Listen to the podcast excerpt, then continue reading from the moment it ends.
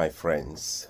I am Owen Wanibu, also known as Coach Oweniko, host of Transforming Relationships with Emotional Intelligence and founder of Oweniko Consult. I'm honored to be your host today again. I believe we can all transform our relationships to live a happier, healthier, and more fulfilling lives. That is why we have created the resources to help you to improve your relationships. So, if you are not yet a member of our subscription site, you can please uh, go to oweniko.club and subscribe. We have built various communities to support you in your various journey in improving your relationships. Whether you are a professional, you want to develop yourself personally, you are a parent or planning to get married at some point, or already in marriage relationship, we have you know tools to help you. So please uh, make time to go to or visit uh, oweniko.club and uh, subscribe. Uh, there you will get expert guidance and life-changing tools to help you in improving any area of your relationships. So I'm glad to be with you again today. And uh, today I just want to talk a little bit about um, anger how do we manage anger? How do we respond to emotionally challenging uh, situations? Uh, some of the things that have happened in our world recently has shown or exposed uh, a lot of weakness in this area on how people respond to situations that uh, are emotionally challenging. Uh, what we want to help people to do is to always respond in a way that they will be proud of uh, after a week, uh, two days, or even that we protect their public image. So uh, we want people to avoid situations that uh, uh, make them respond in such a way that uh, they, they, they are not proud of their action at a particular time or that is even very costly for them. Sometimes we have seen people respond out of anger and they lose what they have spent all their life building uh, they make decisions at the spur of the moment that cost them things they have invested so much in. It could be their relationship with their spouse, it could be a relationship with their children, it could be a professional one, uh, it, it, could be any form of relationship, really.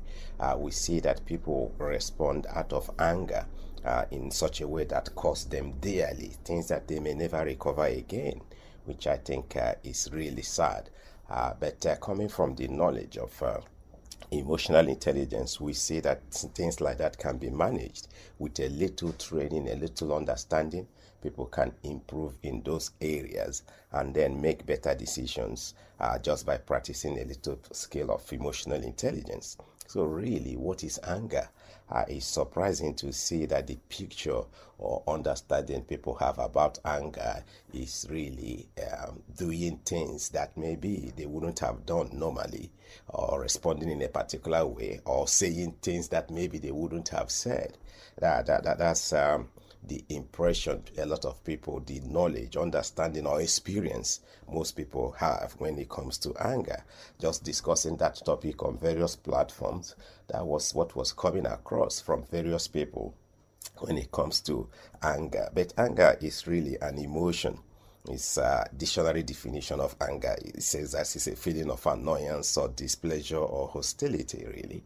And um, that means really it's emotion an emotion or a feeling like any other ones we have depending on the intensity now. Uh, but uh, the interesting thing is that anger just tells us something about ourselves, about how we are feeling at the moment, and uh, the way we choose to express ourselves. That depends on our the level of understanding, level of maturity, the things we believe, our values, a lot of other things.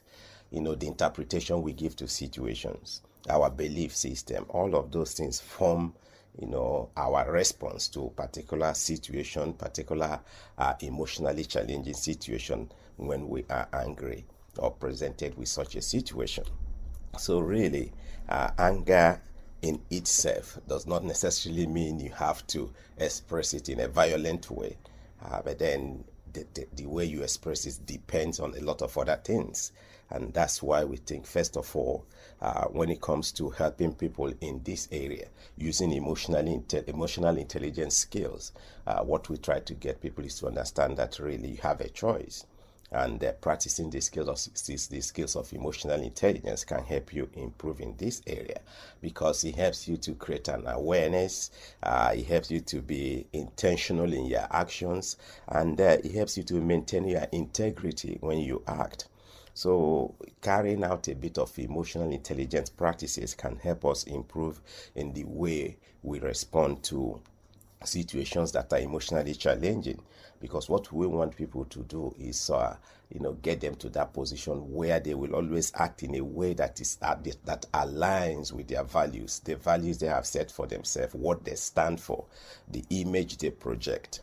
Right? So your actions should always align with those things you stand for who you are who you have chosen to be right so we don't want you to act in such a way that uh, you will regret or such a way that will be so costly for you uh, in the long run.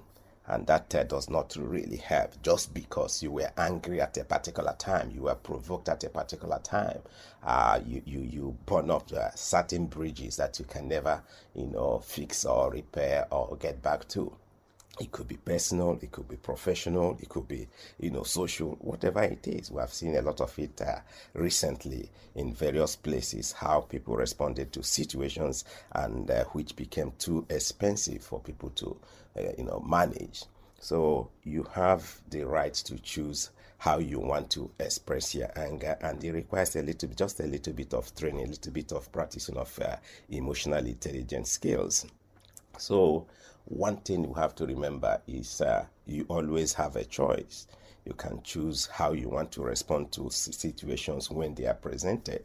And uh, if you have not been trained in this area, you have not been practicing some emotional intelligence skills, most people do react impulsively when presented with uh, emotionally challenging situations. But we can choose to respond. If you have trained yourself, you know, clarified your values, um, then it helps you to always maintain you know actions or make decisions that are in line with your values. And that's why when we are teaching or training people or coaching people in, in uh, emotional intelligence we try one of those things we do is to help them clarify their values their belief system. Uh, so that, uh, that that helps them eliminate uh, the challenge of making important decisions particularly when we have been emotionally challenged right? So those things are very important. Better you you always have a choice. Don't forget that um, you either re- react impulsively to a situation or choose your response yeah, like uh, Viktor Frankl rightly says, he says between stimulus and response there is a space. In that space is our power to choose our response. In our response lies our growth and our freedom. You always have that space right, to make that choice. What do I do in a situation? And uh, in, in terms of uh, managing uh, situations that are emotionally challenging, uh, some of those skills uh, we get people to practice is to try and delay their response to a situation when things happen when you are faced with emotionally challenging uh, situation you try to calm down yourself. We say some people say delay your response for the next six seconds, some say 10, 10 seconds, or maybe if you can, longer. And uh, what that does is to help you, you know, activate your thinking brain to help you think of the consequences of your action and uh, how you know whatever action you are going to take will influence you know uh, who you are or how you present yourself or portray yourself particularly if you are someone that uh, has influence in the public eye. So really it's important to maybe delay your response to a situation uh, until maybe that time that uh, you, you, you activate your thinking brain again as opposed to you know, reacting to situation as they present themselves at, at, at, at uh, a particular point in time. So, if you are able to think of the consequences of your situ of the action you are going to take, that helps you to maybe reconsider your actions. So that's one of those ways that a lot of us know you can use to maybe manage a, an emotionally challenging situation, particularly when you are so called angry in, in, in, a particular way or you have been challenged or provoked in a particular way. If you can delay your response, that's one of the ways, common ways we know. But uh, the challenge becomes more difficult, really, when um, a situation presents itself. Somebody has done something or said something that you are not, you know, that you know makes one angry, and you have the ten seconds. You have maybe a whole that uh, one minute. You have a whole day, or even longer, to think about the situation, and you still go ahead and do something that um, you will not be proud of maybe in time to come, or something that will cost you something that you can never recover, or something that can destroy all the things you have spent maybe a lifetime building. So how, how do you respond to such situation? How do you manage yourself in that situation? You have had the time, you know, to think of it. You had more than 10 seconds, you had more than 10 minutes, and you still went ahead to do something that uh, maybe it would not represent you well in the public eye, that will not represent who you want to be. So, how do you deal with such situation? That's when it becomes more challenging. And uh, to deal with such a situation, you, you may need to uh, reconsider your belief system and your values. Right? So, your belief system what do you really believe? Uh, what are your values? What do you stand for? So these are the things that will help you to begin to manage these situations where you have to consciously make a decision to still do something that you regret later, something that uh, will be too costly for you. Uh, you need to consider your belief and your values. Uh, when your belief and values are properly clarified, uh, then it, it helps you to make sure that uh, in such situations you don't need to necessarily make those decisions at that point in time because you want to live your values. You want to represent what you stand for. And in that case certain decisions you don't need to make them at that moment, point in time where you have been emotionally challenged because uh, particularly if those actions or the outcome of your actions will not represent or align with your you know chosen values. So it's important such situations when you have time, you know, to reconsider the things you believe and uh, your values. Now, uh, Marshall Rosenberg, in his book uh, Nonviolent Communication, talked about uh, you know, two types of uh, force, what you call the punitive force, and then what you call the protective force, the use of those type of force. And uh, I'm refer- referring to that to talk about maybe some of the belief systems some of us may have. So, uh, if some of us uh, believe in the use of force in solving a situation, uh, it, then it means that we are more in the line of um, you know, punitive force, uh, which is, uh, is which is uh, based on the assumption that uh, people are bad and evil, right? And that means uh, to correct them, we need to we need to uh, make them to suffer, to repent, and to change. We need to punish them. Right. So, and, if that's the belief system someone has, then you see that it's very easy for us to engage in, in the use of force. It may be to correct someone. Okay, so I'm just using that to illustrate the ideas of belief and uh, maybe even values. So if someone is of that, uh, uh, you know, orientation, which some of us may be, because maybe in the world we live in, that's the way it is. If you do something wrong, you are punished so that next time you won't do it. and that could be sometimes the use of force.